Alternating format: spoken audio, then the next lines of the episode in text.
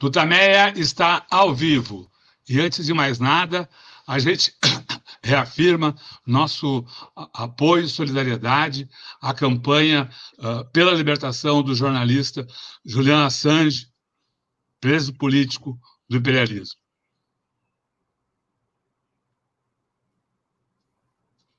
Hoje temos aqui a, a, a participação do jornalista Breno Altman, nessa entrevista realizada aqui dos nossos estúdios domésticos, com a Eleonora. O Rodolfo.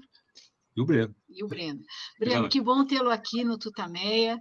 É, nesse Breno Altman é jornalista, criador, fundador do Opera Mundi, uma referência em assuntos internacionais, é, e está sendo agora alvo de ameaças, ataques, né, nesse contexto todo da guerra, a gente vai falar sobre isso. Mas antes, Breno, eu queria começar te perguntando é, a sua avaliação hoje da guerra. Hoje parece ser, hoje, o 11 dia da guerra, parece ter tido uma uma está havendo uma mudança talvez de é, da avaliação desse desse conflito houve esse bombardeio é, no hospital Ali Arab é, os palestinos estão ah, informando né, pelo menos 500 mortes, né, um ataque a um hospital, um crime de guerra, claro. É, amanhã chega a Israel o presidente dos Estados Unidos. Como é que você faz a avaliação desse momento, desse conflito que já dura mais de 70 anos, mas que agora está num ponto uh, como nunca antes esteve? Bom, antes de mais nada, é, boa noite, Rodolfo, boa noite, Leonora, boa noite a todos e todas que estamos assistindo. É uma honra poder estar aqui conversando com vocês. Queria agradecer muito o convite.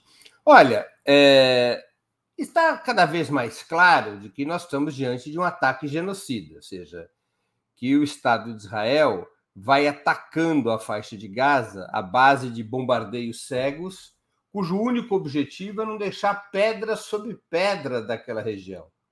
Israel vai consolidando o plano original do sionismo, que jamais foi obedecer à partilha de 47. É? Aquela partilha que dividiu 53% do território da Palestina seria para construir o Estado de Israel, 47% para construir o Estado palestino. Ao longo do tempo, Israel foi avançando sobre o território palestino é, a um ponto tal que se transforma num Estado colonial, que passa a controlar, desde 1967, os territórios que haviam sido designados pela partilha para a construção do Estado palestino. Os acordos de Oslo se mostraram uma fraude e o Estado de Israel foi consolidando uma estratégia de caráter colonial, supremacista, cujo objetivo é eliminar do mapa qualquer possibilidade dos palestinos terem seu próprio Estado. E é o que está em curso nesse momento. É uma guerra genocida. É um ataque cuja característica não é de combater uma organização guerrilheira que ousou afrontar o Estado de Israel ou que cometeu ataques em território israelense. Não, o objetivo é aniquilar qualquer possibilidade dos palestinos terem seu Estado. Então, é, o que acontece, o que aconteceu hoje nesse ataque a um hospital mostra o que, é o Estado de Israel, não é? 500 mortos, o dobro de mortos do que no ataque do Hamas ao território israelense. O mundo, com raras exceções, caladito. Ninguém, a gente não está ouvindo a imprensa hegemônica, a gente não está ouvindo as potências ocidentais, a gente não está ouvindo o grito atentado terrorista, o ataque terrorista do Estado de Israel, não é? o que vai também colocando por terra muitas outras hipocrisias, não apenas a hipocrisia do sionismo. Agora, como é que vai se desenvolver esse cenário? Aí são outros 500, não é? Ou seja, nós temos o episódio que está em curso do Conselho de Segurança das Nações Unidas, nós temos outras hipóteses do cenário militar que ainda não estão digamos, consolidadas, que vale a pena a gente conversar um pouco a respeito.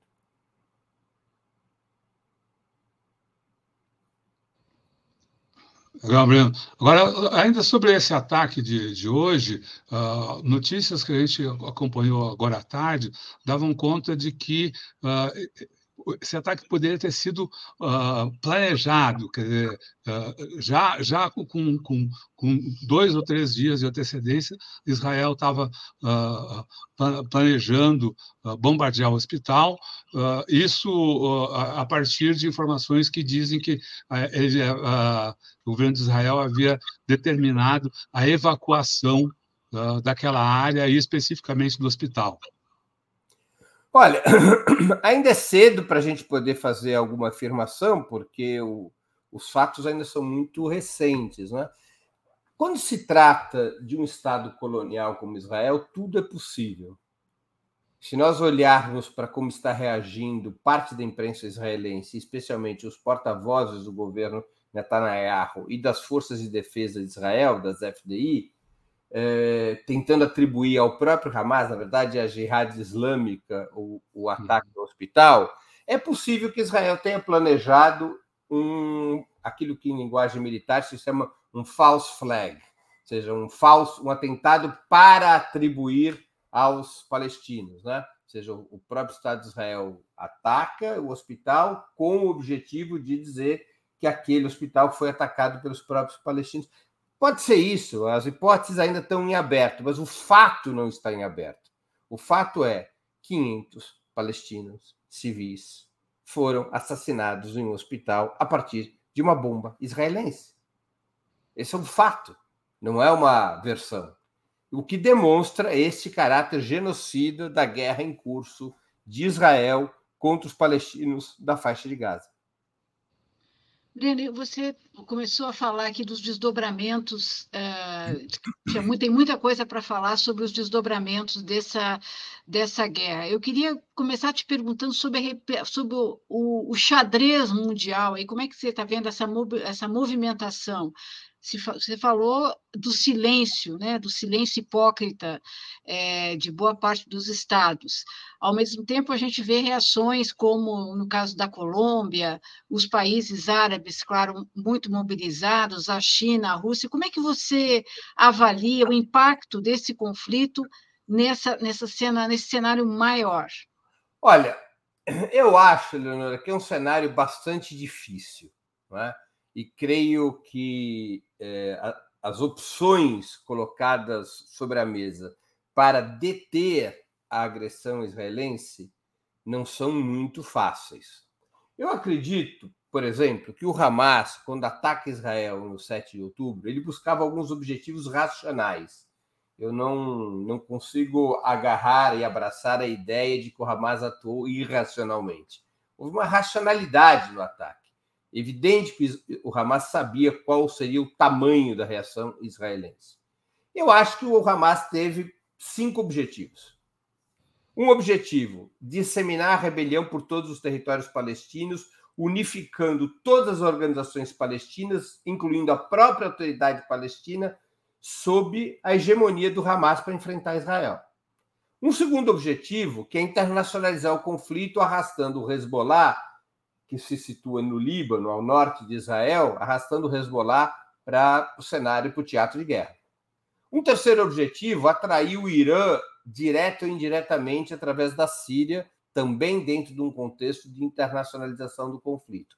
Um quarto objetivo, que é bloquear e reverter as negociações que estavam em curso da Arábia Saudita, dos Emirados Árabes e de Omã com o Estado de Israel. Um acordo deste tipo isolaria totalmente a questão palestina e, particularmente, o Hamas, que depende dos recursos desses estados muçulmanos de origem sunita, igual é o Hamas. E um quinto objetivo, criar uma comoção mundial, fazer com que a questão palestina voltasse a ser discutida, porque ela estava literalmente definhando. A questão palestina tinha sumido dos mapas. Ela já não era mais uma questão em debate no cenário internacional, salvo como resoluções abstratas. Eu creio, quer dizer, você tem dois cenários se confluindo nesse momento: um cenário militar, três cenários, para a gente ser mais preciso: um cenário militar, um cenário diplomático e um cenário político-social. No cenário militar, o Hamas, o Hamas não possui força suficiente para resistir por muito tempo ao Estado de Israel. Ah, isso não vai acontecer. O exército de Israel é muito mais poderoso do que o Hamas. O Hamas consegue suportar na faixa de Gaza mais algum tempo, mas isoladamente é, é, muito difícil que ele seja capaz de conter a ação de Israel. Até porque Israel está usando uma estratégia de guerra de terra arrasada, ou seja, Israel está jogando todas as suas forças militares para destruir a faixa de Gaza. É, para que esse cenário militar mude, e por isso ainda não está claro o alcance, é, é necessário que pelo menos uma das duas variáveis militares, militares que eu presumo que estejam no cálculo do Hamas aconteça, ou seja, ao menos a entrada do Hezbollah com força total no conflito armado. Que o Hezbollah, a partir do norte, o Hezbollah é uma força militar muito superior ao Hamas, com experiência de guerra, participou na guerra na Síria contra o Estado Islâmico, contra o, o Daesh, participou ao lado do governo sírio contra os grupos armados e financiados pelos Estados Unidos para derrubar o governo Assad. É uma força com maior, é, maior, armas mais sofisticadas, com munição, com treinamento e o apoio do Irã. Então, se o Hezbollah entrar em combate para valer, coisa que não aconteceu até agora, quer dizer, o Hezbollah aparentemente tem lançado mísseis sobre o território israelense, mas isso é guerra de atrito, ou seja, é, não provoca nenhuma alteração importante no cenário de guerra. Mas se o Hezbollah realmente empenhar seus homens e armas ao norte de Israel, isso é um fator que pode dificultar muito a vida do exército de Israel.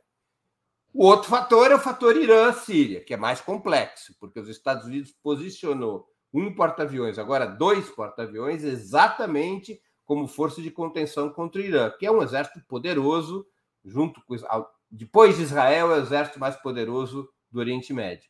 É? E a Síria é uma peça que pode ser movida pelo próprio Irã com algum nível de assistência russa no conflito eh, em relação a, a, aos, eh, no conflito eh, contra Israel em relação aos palestinos. Então, esse cenário militar ainda não estão claras variáveis.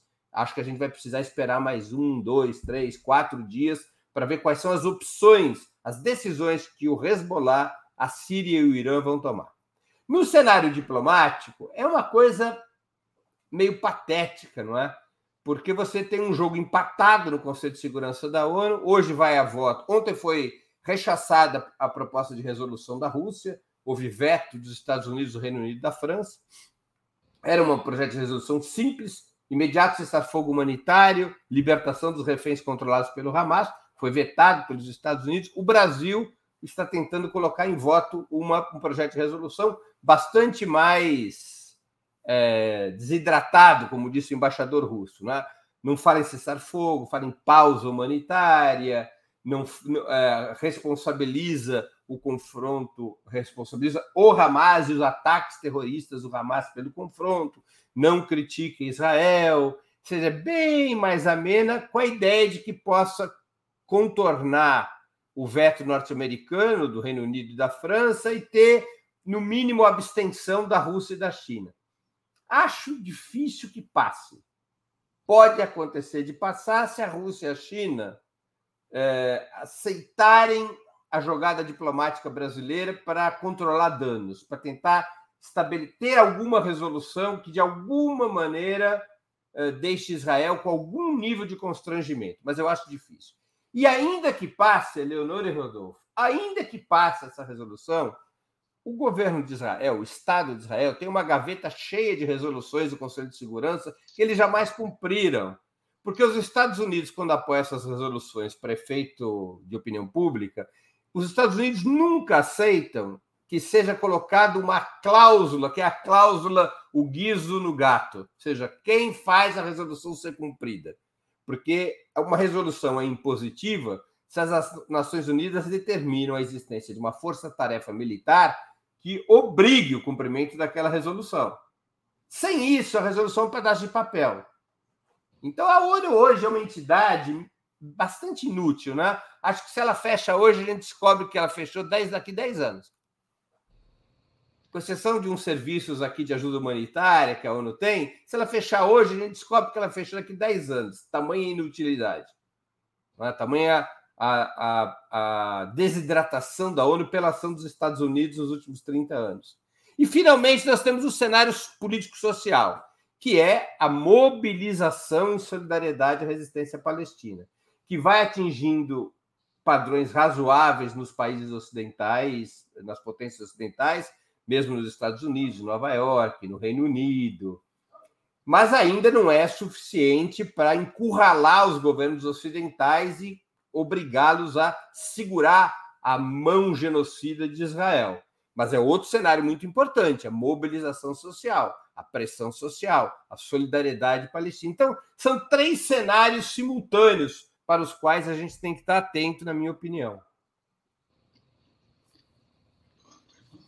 Sobre, sobre essa mobilização, como você vê a situação aqui no Brasil? No último domingo, houve aqui em São Paulo manifestações pró-Palestina, no Rio, uh, alguma movimentação pró-Israel, uh, grupos uh, fanáticos aí pró-Israel chegam a, a, a, fazer ameaças, você mesmo sofreu ameaças. Como, é que, como é que você vê a mobilização, ou a possibilidade de mobilização aqui no Brasil? Olha, é, vamos ser sinceros, a mobilização é muito fraca. É fraca porque os partidos de esquerda, os movimentos sociais, o sindicalismo, a intelectualidade progressista estão tendo um baixo nível de reação aí, além de terem hoje, concretamente, não só para a questão palestina, mas para praticamente todas as questões, uma baixa capacidade de mobilização e organização. A esquerda brasileira, ironicamente, embora ela esteja é, no governo, ela vive um período de muita fraqueza, muita de uma baixíssima capacidade de mobilização e organização, e também é, Rodolfo e Eleonora, de pouca vontade de mobilização. Não é só um problema de dificuldades objetivas que existem, mas também de baixa vontade de mobilização. Então, isso tem repercutido é, em divisão das manifestações favoráveis à resistência palestina. Nessa semana, nós tivemos três mobilizações diferentes. Uma na terça, outra na quarta, outra no domingo. Por que, que elas não foram unificadas? Por que, que não se cria uma frente única de solidariedade à Palestina, com os principais partidos de esquerda, os sindicatos, a intelectualidade? Por que, não tem um comando? Como sempre se fez. Aqui no Brasil, a esquerda brasileira tem muita tradição em organizar. Eh, movimentos de solidariedade. E essas coisas não foram feitas. Não há um empenho real das forças de esquerda, dos, dos sindicatos, dos movimentos em constituir essa frente de mobilização é, é, há, há, uma certa. Assim, é, a situação política interna é complexa, há receio, provavelmente, de reação dos monopólios de comunicação, como é que eles reagiriam no caso da esquerda é, se solidarizar de uma maneira ativa e incondicional à resistência palestina. Um pedaço da esquerda ficou amedrontado, tremeu os joelhos, as mãos ficaram assim todas trêmulas quando esses é, grupos monopolistas de comunicação tentaram fazer um vínculo entre o Hamas e a esquerda brasileira. Deu pânico, né? Todo mundo saiu para desmentir, mostrar que não era nada disso. O que, que é isso? É? Então, você tem aí uma, uma situação concreta que só o debate político resolve, né? Você tem que ir convencendo as pessoas a sair dessa situação de colocar a cabeça, assim, quem é avestruz, né? Colocar a cabeça na terra, debaixo da terra porque é um, um, tem que haver uma, um maior nível de empenho, de organização e de mobilização da esquerda brasileira. É o que eu acho, pelo menos. Você falou da, da questão midiática, que eu acho que é decisiva né, nessa percepção e até na, na mobilização. Quer dizer, a mídia brasileira, majoritariamente, para não dizer 100%, é, é, reforça sempre, né, a, a, a, dá apenas um lado dessa história, e isso tem um, um efeito na, na, na, população. Eu queria te perguntar sobre a questão da mídia e sobre a, e, e não se vê, né, um, contraponto, não se vê nenhuma nada, né? E a, essa questão dentro da comunidade judaica, a gente está vendo claramente uma ofensiva como já aconteceu em outros momentos, mas agora muito intensa, no sentido de bloquear manifestações é, dentro da comunidade judaica ou fora, né, manifestações em apoio aos palestinos ou até questionando a ação de Israel. Né, como, como é que essa, a comunidade judaica está enfrentando esse momento? É unânime isso? Tem fissuras? Como é que é? Olha, a comunidade judaica no Brasil, até onde eu conheço, eu não sou um participante da comunidade judaica, né? Eu os conheço em geral quando eles resolvem soltar frases de que querem quebrar meus dedos e meus dentes. Então, eu não tenho exatamente uma relação amigável com a maioria da comunidade judaica. Agora, já há muitos anos, Eleonora, a comunidade judaica no Brasil e no resto do mundo também é hegemonizada pelo sionismo. Houve uma época em que os setores de esquerda do judaísmo, vinculados às ideias socialistas, ao marxismo, eles tinham um peso nas comunidades. Vamos dizer, aqui no Brasil, talvez alguma coisa como um terço da comunidade se vinculava às ideias marxistas, ao Partido Comunista Brasileiro e assim por diante. Mas nos últimas, nas últimas décadas se esvaziou muito esse peso de esquerda na coletividade judaica por diversas razões. Isso também aconteceu em outros países. Então há uma hegemonia do sionismo e da direita sionista na comunidade judaica, que não é à toa que a maioria esmagadora da comunidade judaica aqui no Brasil apoiou Bolsonaro. Apoia Bolsonaro, porque é um vínculo entre sionismo e bolsonarismo, não é um vínculo oportunista, é um vínculo estrutural. Há vários vínculos estruturais, incluindo o vínculo do discurso religioso. Lembremos que das, um dos pilares do bolsonarismo é o fundamentalismo neopentecostal. O fundamentalismo neopentecostal, é, baseado no Velho Testamento, coincide com os religiosos, os sionistas religiosos de Israel, nem todos os sionistas são religiosos, mas com os sionistas religiosos de Israel, de que a vinda do Messias depende da terra prometida, que a terra prometida esteja pura, a terra prometida seria Israel, e pura quer dizer dominada pelos judeus, libertas liberta a terra prometida de todos os ímpios, de todos os impuros. Portanto, o neopentecostalismo, ou variáveis importantes do neopentecostalismo, passaram a ser abertamente pró-sionistas, vendo sionistas como aquela corrente política capaz de libertar Israel dos impuros e garantir que a Israel bíblica esteja preparada para receber o Messias. Os sionistas pregam a mesma coisa. Isso criou uma aliança cultural, religiosa, entre o sionismo religioso e o fundamentalismo neopentecostal. Como o Bolsonaro se apoia sobre o fundamentalismo neopentecostal, ele também se abraçou ao sionismo. Então você tem uma, um blend, uma mistura entre bolsonarismo, fundamentalismo neopentecostal, sionismo aqui no Brasil, barra pesada. Barra pesada. Esse grupo no qual se trocou mensagens de, de violência, de fake news, e que apareceu ali um cidadão que queria quebrar meus dentes e cortar meus dedos, o, o linguajar é do bolsonarismo, é igualzinho. O estilo é igualzinho. Provavelmente são as mesmas pessoas. Aliás, os mesmos, esses mesmos sionistas, se a gente, se forem investigados, espero eu que o governo brasileiro faça isso, porque é uma, é uma obrigação do governo brasileiro investigar um grupo desses, imagino eu, é? um grupo que dissemina fake news, violência, que ameaça brasileiros, deveria ser investigado de alto a baixo. Eu não me surpreenderia se encontrasse pontos em comum entre essa canalha e o bolsonarismo, e o 8 de janeiro. É? Então, isso é o espírito predominante na comunidade judaica. Mas há, claro, dissidências, pequenos grupos que estão dispostos a serem solidários com a causa palestina. Eu conheço o pessoal é, da articulação, ah, eu, agora me fugiu o nome deles, é, que, que, é um grupo não sionista, que é o pessoal da articulação judaica de esquerda, acho que chama assim, que não é sionista, não confundir com um grupo parasitário chamado Judeus pela Democracia. Mas então, existe de, alguns grupos da comunidade judaica dispostos a se envolver na resistência palestina. E a questão midiática?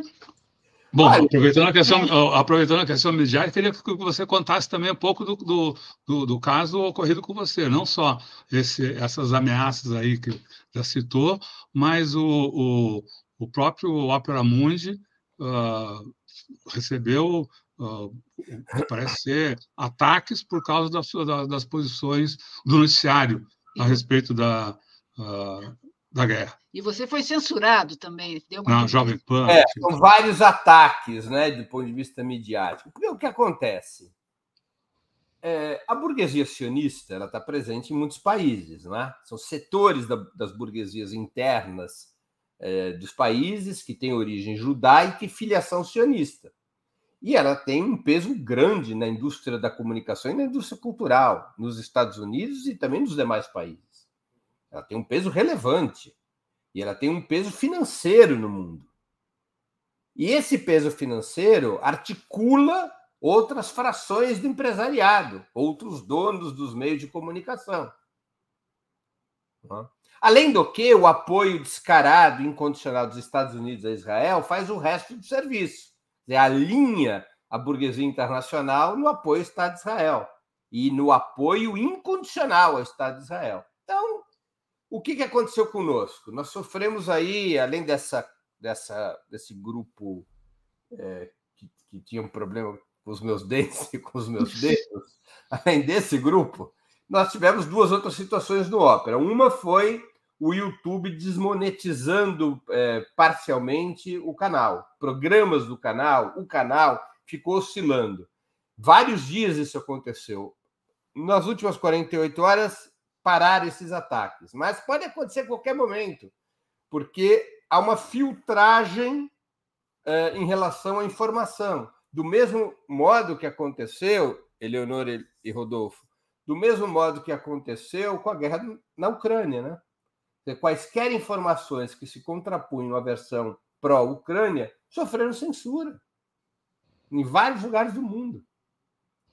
Então, é, eu sei, por exemplo, de um, de um canal é, progressista que exibiu uma entrevista com, com um porta-voz do Hamas, jornalisticamente algo absolutamente importante, e que sofreu pressão, de que sofreu pressão de desmonetização. Uh, a outra pressão foi esse episódio na Jovem Pan. Me convidaram para um programa na Jovem Pan. Na semana passada eu fui lá, participei, gravei durante duas horas, enfrentando ali uma bancada de extrema-direita, delegado Palumbo, Alessandro Negão, um outro jornalista aí da Gazeta do Povo, de ultradireita, teve lá o debate, gravaram, dia, ia, ia ser exibido no sábado, no sábado de manhã a Jovem Pan avisa que eles tinham perdido toda a gravação da, de quinta para sexta-feira, que eles tiveram que regravar e que eles não, não é, tiveram que é, não, não, não, e que eles não me convidaram para chamar, para regravar, dizendo que eles tinham percebido que eu estava com a agenda cheia, porque eles viram no ópera que eu ia gravar um programa na sexta-noite, então eles nem me convidaram. Eles regravaram o programa para me excluir. Né? Então, são essas situações, não tem nenhuma importância no que diz respeito ao ópera, assim, não é por nós, mas é, é uma avalanche pró-sionista que está em curso, que é movimentada junto com a máquina de guerra e de genocídio de Israel, e que tem que ser enfrentada com o máximo vigor que nós pudermos ter, porque isto é isso afeta as liberdades democráticas dos países. Não é uma questão só externa. Afeta as liberdades democráticas, por exemplo, dentro do Brasil. E, e o papel das big techs, né? A gente está falando de mídia. Google, Facebook, uh, Twitter, Instagram, enfim. Uh, o papel dessas uh, corporações no, no conflito e na uh, disseminação de notícias de um lado de um lado só, de criação de um espírito, pensamento único na sociedade. Olha, eu acho que as big techs vão atuar, repito, da mesma forma que eles atuaram e atuam na, na guerra da Ucrânia. Eles vão é, fechar caminhos para quaisquer versões que contestem a versão oficial, tentando preservar a aparência. Quer dizer, eles, eles vão escolhendo formas de fazer isso. Não é que vão proibir tudo que for crítico à posição norte-americana, mas eles vão manipulando os instrumentos que possuem para, é, para este objetivo. Né? Para esse objetivo. Então, acho que eles vão uh, repetir essa, essa, essa operação né? de, de tentar conter a cobertura mais crítica às posições de Israel. Ora, tirando do ar, por exemplo, canais árabes, é, acho que os alvos normais seriam Al Jazeera, Jazeera. e outros canais desse tipo, ora desmonetizando canais que abram espaço para um ponto de vista ou para uma, uma um, para informações diferentes do que aquelas que favorecem Israel. Eles vão entrar na, entraram já nessa guerra. É uma guerra midiática que acompanha a guerra uh, convencional, digamos assim. Faz parte desse conceito uh, de guerra híbrida, isso, né? Breno, eu sei que você está aí concorrendo, eu queria te perguntar uh, ainda sobre o governo brasileiro, que está nessa posição no Conselho de Segurança, você falou rapidamente dessa, enfim, dessas movimentações do governo, mas pensando de uma maneira mais geral, desde o dia 7 de outubro, como é que você vê essas, essa atuação do governo brasileiro, as falas, os comunicados uh, do Lula e, e, da, e da Itamaraty, como é que você avalia que o governo brasileiro está lidando com, essa, com esse conflito que, é, que mexe tanto é, no mundo e no Brasil? É, olha, eu, eu acho que o governo brasileiro ele está um pouco numa saia justa. Como integrante provisório do Conselho de Segurança da ONU e presidindo no mês de outubro o Conselho de Segurança, o governo brasileiro está evitando, aparentemente, declarações mais enfáticas que tornem impraticável algum tipo de mediação entre o bloco ocidental, Estados Unidos, Reino Unido e França, e o bloco liderado pela China e pela Rússia. Então, acho que o governo brasileiro está, é, em certa medida, contingenciado por essa situação. Vamos ver pós 31 de outubro se essa, essa, essa análise tá, está ou não correta. Pode ser isso, pode não ser, mas eu tenho essa impressão. Por outro lado, uh, internamente, não o governo oficialmente, mas muitos ministros, até parlamentares da base de apoio ao governo, é, atuam muito mal, né? uma posição muito ruim, uma posição muito recuada, uma posição de muita contemporização com o sionismo, uma posição é, é, intimidada em relação ao sionismo, em relação aos crimes do Estado de Israel, que não é próprio da esquerda brasileira. Se tem um tema no qual a esquerda brasileira sempre teve unidade e combatividade, foi a questão palestina. Nós somos a mesma geração e a gente vai lembrar disso. Jamais a esquerda brasileira vacilava na questão palestina. Podia ter divergência sobre qualquer coisa. Na questão palestina se unia todo mundo com muita combatividade em solidariedade à resistência palestina. Nós não estamos assistindo isso agora. E o comportamento de vários ministros e parlamentares da base governista revelam essa, essa hesitação, beira às vezes a pusilanimidade, essa coisa reverente com Israel e que não adianta nada. Vocês viram que o PT soltou uma boa resolução ontem, bem combativa, eh, e a embaixada israelense respondeu à resolução do PT, acusando o PT. Então você vê, o Estado de Israel não existe margem de conversa com o Estado de Israel. Nós estamos falando de um Estado racista e colonial como era a África do Sul do apartheid. Israel não entende uma linguagem carinhosa. Israel não entende a linguagem diplomática. Não é que não entende, não a aceita. Israel é, funciona como um Estado supremacista e tem que ser combatido como um Estado supremacista. É assim que tem que ser combatido Israel, sem dó nem piedade, como um Estado supremacista. Se não for combatido assim, Israel vai fazer o que quiser, tanto no Oriente Médio quanto na disputa por corações e mentes no nosso país. Essa é a minha opinião. Legal, Breno. A gente queria agradecer muito a sua participação aqui no Tutameia.